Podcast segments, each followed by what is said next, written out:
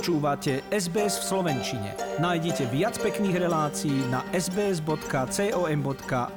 lomeno slovak. V škótskom Glasgowe sa včera neskoro večer skončila 26. klimatická konferencia OSN, ktorú kvôli náročnosti rozhovorov a neschopnosti dohodnúť sa v plánovanom čase predlžili o jeden deň. Predstavitelia takmer 200 krajín sveta nakoniec podpísali dohodu, ktorá v mnohom potvrdzuje tú predošlú, Parížsku. Teda obmedzenie globálneho oteplovania pod 1,5 stupňa Celzia, k čomu je potrebné radikálne znížiť produkciu skleníkových plynov do roku 2030 a o ďalších 20 rokov dosiahnuť nulové emisie, inak povedané uhlíkovú neutralitu. Vďaka týmto opatreniam sa udrží určitá šanca na záchranu sveta pred katastrofálnymi účinkami klimatických zmien, ako to naznačili delegáti, medzi ktorými boli vyjednávači zo superveľmocí poháňaných uhlím a plynom až po producentov ropy a Tichomorské ostrovy, ktoré pohltil nárast hladiny morí. Predseda konferencie Alok Sharma bol po podpísaní zmluvy nie bez kompromisov, avšak bez jediného veta, viditeľne dojatý.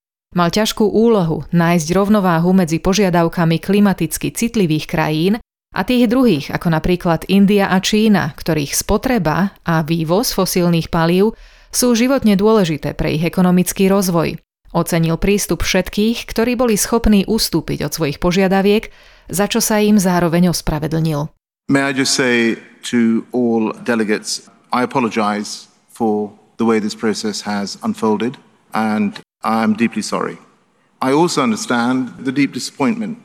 But I think as you have noted, it's also vital that we um, protect this package. O drámu sa tesne pred podpísaním zmluvy postarala India, ktorá žiadala prepísanie jej textu, keďže, ako povedal indický minister pre životné prostredie Bupender Yadav, rozvojové krajiny sú oprávnené používať fosílne palivá, keďže aj naďalej riešia otázky chudoby a rozvoja. Developing countries have a right to their fair share of the global carbon budget and are entitled to the responsible use of fossil fuels within this scope. In such a situation, how can anyone expect that developing countries can make promises about phasing out coal and fossil fuel subsidies? Developing countries have still to deal with their development agendas and poverty eradication. Text dohody bol teda aj pod tlakom Indie na poslednú chvíľu upravený a namiesto pôvodne navrhovaného postupného zavrhnutia uhlia hovorí len o postupnom obmedzení jeho používania. Bohaté krajiny EÚ, Švajčiarsko a napríklad aj Maršalové ostrovy, pre ktoré je správne riešenie problému otázkou života, nad tým vyjadrili rozčarovanie, ale pre celkové dobro zmluvu nakoniec podpísali.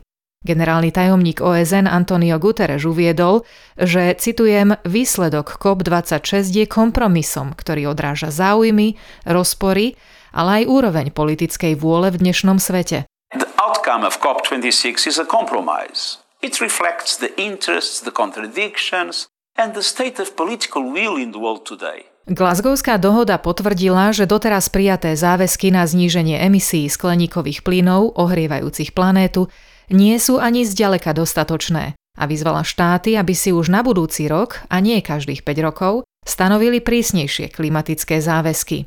Výbor OSN už čoskoro podá správu o vyčlenení 136 miliárd austrálskych dolárov ročne čomu sa zaviazali bohaté štáty do roku 2020, avšak čo sa im nepodarilo splniť. Vlády členských krajín sa opäť stretnú na budúci rok a potom každé dva roky, aby toto klimatické financovanie prediskutovali.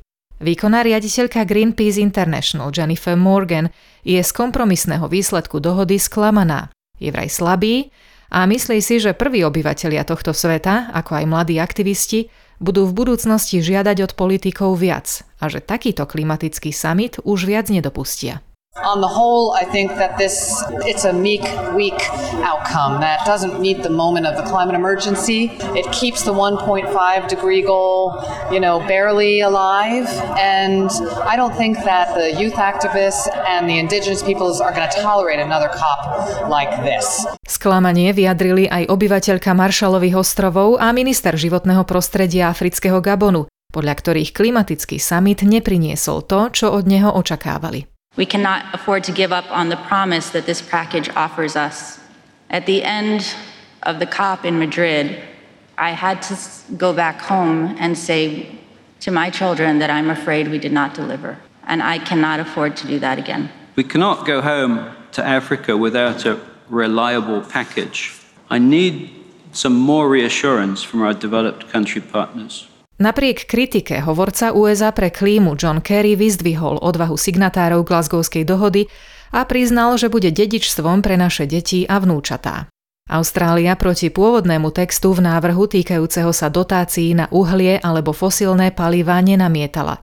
Reportér Channel 7 priamo v Glasgowe požiadalo komentár aj austrálskeho veľvyslanca, ktorý však s médiami odmietol hovoriť. Poradca klimatickej rady Simon Bradshaw pre SBS News povedal, že, citujem, pozícia Austrálie pri príchode do Glasgowa bola úplne neudržateľná a boli sme len jedinou rozvinutou krajinou, ktorá sem prišla bez prísnejšieho cieľa na rok 2030. V podstate nám bolo povedané, aby sme sa zbalili a vrátili sa na budúci rok s oveľa silnejším sľubom.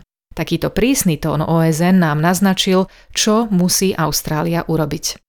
A teraz už poďme na Slovensko. Súhrn správ z celého týždňa pripravil Denis Bartalský.